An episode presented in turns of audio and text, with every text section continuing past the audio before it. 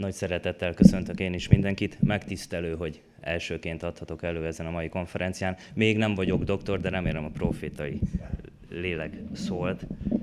Jelenleg Debrecenben doktorálok a Református Hittudományi Egyetemen, és az intézménynek vagyok a gazdasági vezetője.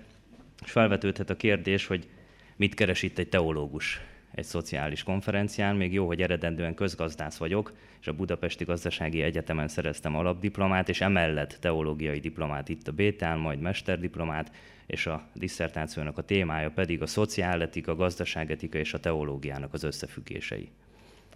Lehet, hogy első hallásra úgy tűnik, hogy ég és föld a kettő, nem? Egyik mennyei dolgokkal foglalkozik, másik pedig földi, materiális dolgokkal, de higgyétek el, hogy vannak erős összefüggések a kettő között. És hagyosszam meg a két kedvenc összefüggésemet így provizorikusan.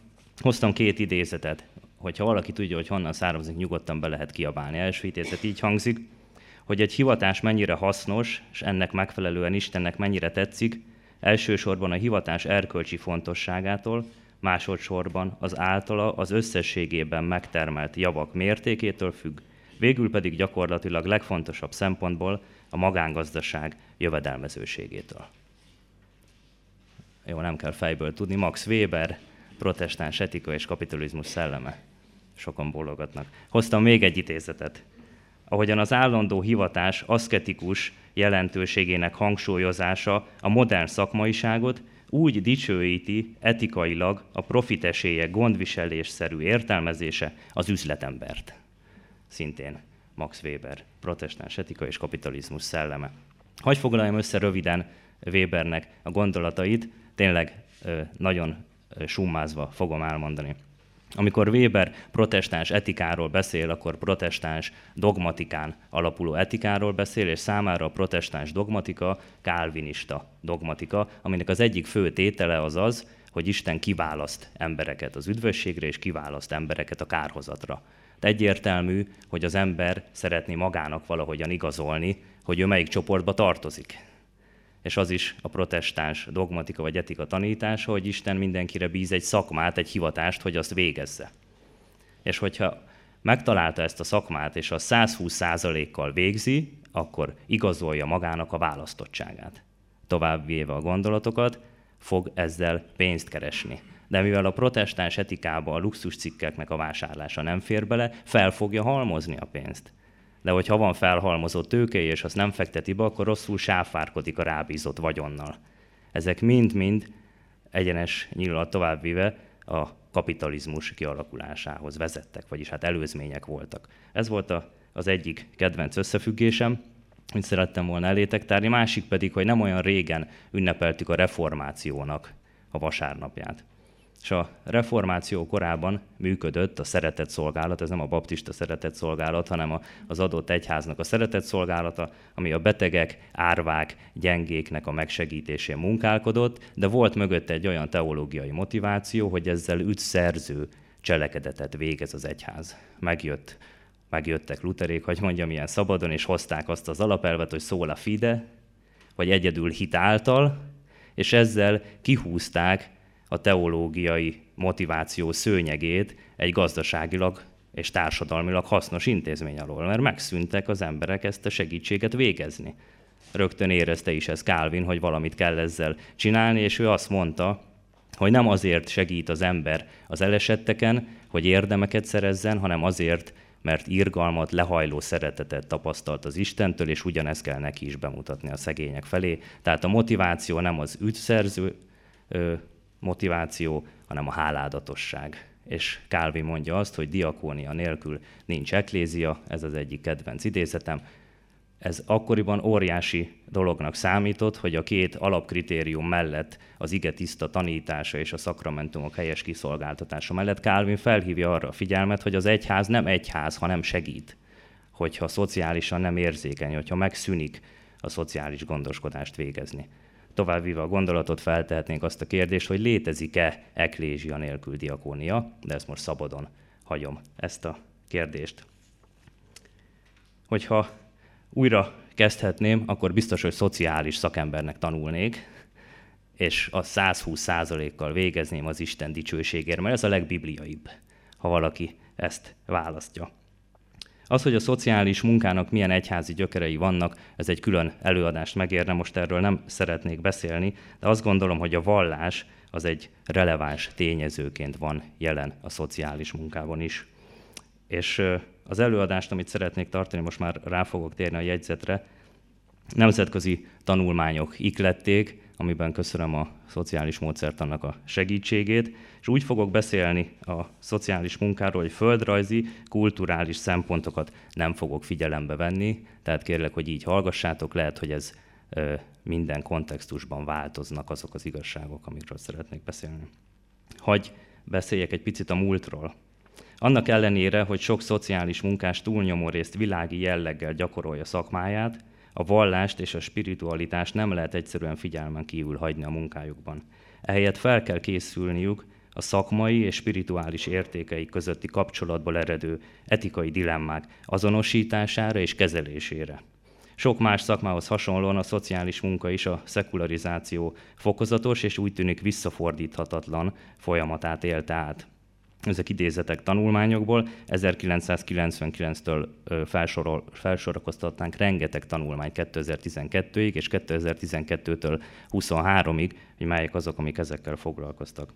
Ezzel a folyamattal párhuzamosan terjedt el az az elképzelés, hogy a vallásnak mind intézményi, mind ideológiai szempontból nincs határozott vagy fontos feladata a szociális ellátás területén, idézet 1998-tól Russell-től.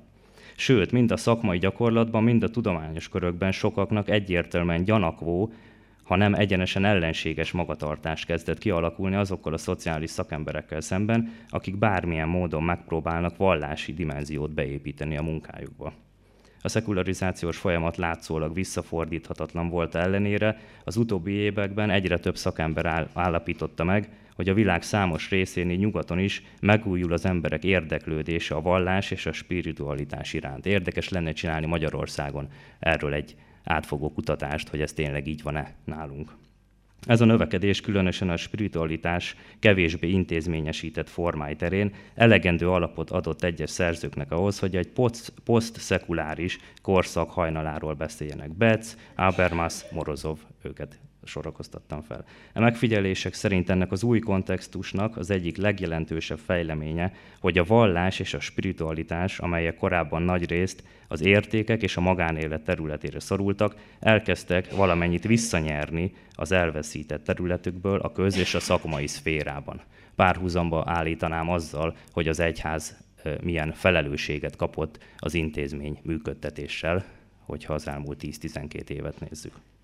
Egy rövid szakirodalmi áttekintés azt mutatja, hogy a vallásról alig esik szó a nemzetközi szociális munkáról szóló mértékadó könyvekben, itt most nem fogom mindet felsorolni, viszont egyet kiemelnék, mely a nemzetközi szociális munkáról íródott norvég tankönyvben azonban külön fejezet foglalkozik a vallással és annak a szociális munkára gyakorolt hatásával. Elnézést a norvég kiejtésért semmi közöm a norvég nyelvhez, de a szerző Gurid Aga Askelond, hogyha valaki utána szeretne nézni.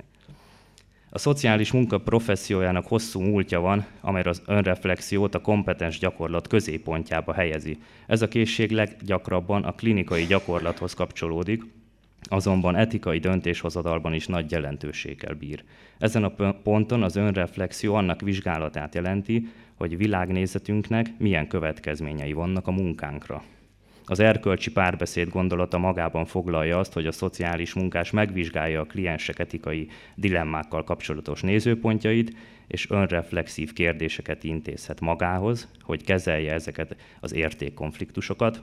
Itt a hangsúly annak megértésére helyeződik, hogy ezek a következmények hogyan állnak, vagy nem állnak összhangban az etikai kódexel, illetve akár a kliens, akár a segítő vallási meggyőződésével hogy egy picit tovább haladjak a múltból a jelenbe, azt állíthatjuk, hogy a, az etikai kódex, megnéztem a Magyarországon érvényben levő szociális munka etikai kódexét, széles körű szempontokat biztosít a gyakorlat etikai alapjainak meghatározásához, azonban nem ad és nem is adhat konkrét mintát, amelyet egy konkrét helyzetre kell alkalmazni. Itt engedjétek meg, hogy picit kilépjek az előadásból, és egy exegetikai, vagyis biblia értelmezési nézőpontot hagy hozzak, mert ezt tanítom amúgy itt a teológián. Amit úgy hívnak, hogy principalizing modell, néhány hallgatóm itt van a körünkben, és már szerintem ezt hallotta tőlem, ami annyit jelent ez a modell, hogy a Bibliának az üzenete egy alkalmazott igazság. Hogyha megvizsgáljuk a páli leveleket, ő reagált egy helyzetre, arra adott tanácsot, ahhoz, hogy azt jól megértsük, meg kell érteni az akkori kontextust. Hogyha megértettük aránylag, amennyire meg tudjuk érteni az akkori kontextust, ki kell emelnünk egy principiumot, abból a tanácsból, hogy mi az az örök érvényű általános teológia igazság, ami minden időben megállja a helyét, és ezt kell reaplikálni, újra alkalmazni a mai kontextusra, a saját életünkre, gyülekezetünk életére, szociális munkára, bármire, amit olvasunk a Bibliából. Azt gondolom, hogy hasonlóan működik a szociális munkátikai kódexe is, leír irányelveket, és azokat alkalmazni kell adott helyzetekre. Lehet, hogy ez sokkal nehezebb, mint egy általános elvet meghatározni. A szakmai tudás és az értékek kölcsönhatása az, ami eligazítja a szakembereket arról, hogy hogyan kell viselkedni egy adott helyzetben. A tudás nagy részét az elméletből és az empirikus társadalomtudományi kutatásból kell elsajátítani, és nem teológiai írásokból. Ez szintén egy nemzetközi cikknek a szavai, lehet, hogy vitatkoznék vele, de most arra nincsen idő, tehát folytatom. A kontextus fontos tényező mind a problémák azonosításában, mind a szociális munka kihívásainak megértésében. Posztmodern nézőpontból a szociális munka társadalmilag konstruált, attól az időtől és társadalmi és történelmi kontextustól függ, amiben zajlik.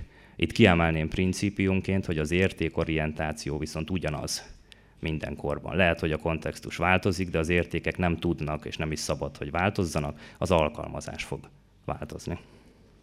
A posztmodern társadalmak általában szekularizáltabbak, mint a premodern és a modern társadalmak. Más emberek vallásának tiszteletben tartása alapvető fontosságú, és megköveteli a helyi emberek életmódjának és hagyományának elismerését. Egy szociális munkaszlogent idézve, ott találkoznak az emberekkel, ahol vannak az emberek megértésének és saját terepükön való találkozásnak a kulcsa az lenne, hogyha mások nézőpontját és helyzetét figyelembe vennénk. Itt megint kettővel aláhúznám a kontextusnak a fontosságát, akár egy biblia értelmezésnél egy embernek is van kontextusa. Miért viselkedik úgy, milyen háttérből jön, mi az, amiben jelenleg van. Ennek a megértése mind-mind hozzájárul ahhoz, hogy releváns, értékorientált tanácsot tudjon egy segítő adni, és helyes alkalmazását az alapelveknek. A posztmodernizmus megteremtette a vallási párbeszéd alapját azzal, hogy elismert más nézeteket is, és ismét hangsúlyozta, hogy a vallások fontos szerepet játszanak az emberek életében és a társadalomban. A modern nyugati szemlélet szerint a vallás magánügynek számít, a posztmodern nézőpontból azonban nyitnunk kell afelé, hogy a vallás nem szigorúan igaznak vagy hamisnak, vonzónak vagy ellenszembesnek tekintjük, hanem olyan kontextuális tényezőnek, amelyet a nemzetközi szociális munkában figyelembe kell venni, és itt szűkíteném a kört nem csak a nemzetköziben véleményem szerint, hanem az individuális szociális munkában is szerepe van a vallásnak. Ahhoz, hogy el tudjuk engedni a modernista igaz-hamis dihotómiát, hasznos lehet különbséget tenni egy vallás elismerése és elfogadása között. Az elismerés azt jelenti, hogy a vallást az emberi létezés szerves részeként értékeljük, függetlenül attól, hogy a szociális munkás osztja a hitrendszert vagy sem. Itt ilyen kulcsszavak jöhetnek elénk, hogy szabadság, tolerancia, nyitottság. A szociális munka szakirodalma régóta elismeri azokat a komplex kihívásokat, amelyekkel a szociális munkások a kliensekkel való kapcsolattartás során szembesülnek. A szociális munka személyt a környezetében fókusza közel egy évszázada központi szerepet játszik a gyakorlatról alkotott elképzelésekben. Ennek a koncepciónak a gazdagsága igen hasznos a szociális munkások számára, mert lehetőséget ad arra, hogy a kliensekkel való munka során többféle rendszerfókuszt is bevonjunk, egyéni, családi, csoportos, közösségi, azt a gondolatot is magában foglalja, hogy a rendszerek között gyakran értékkonfliktusok vannak, és hogy a konfliktusok megoldása a gyakorlat részét képezi.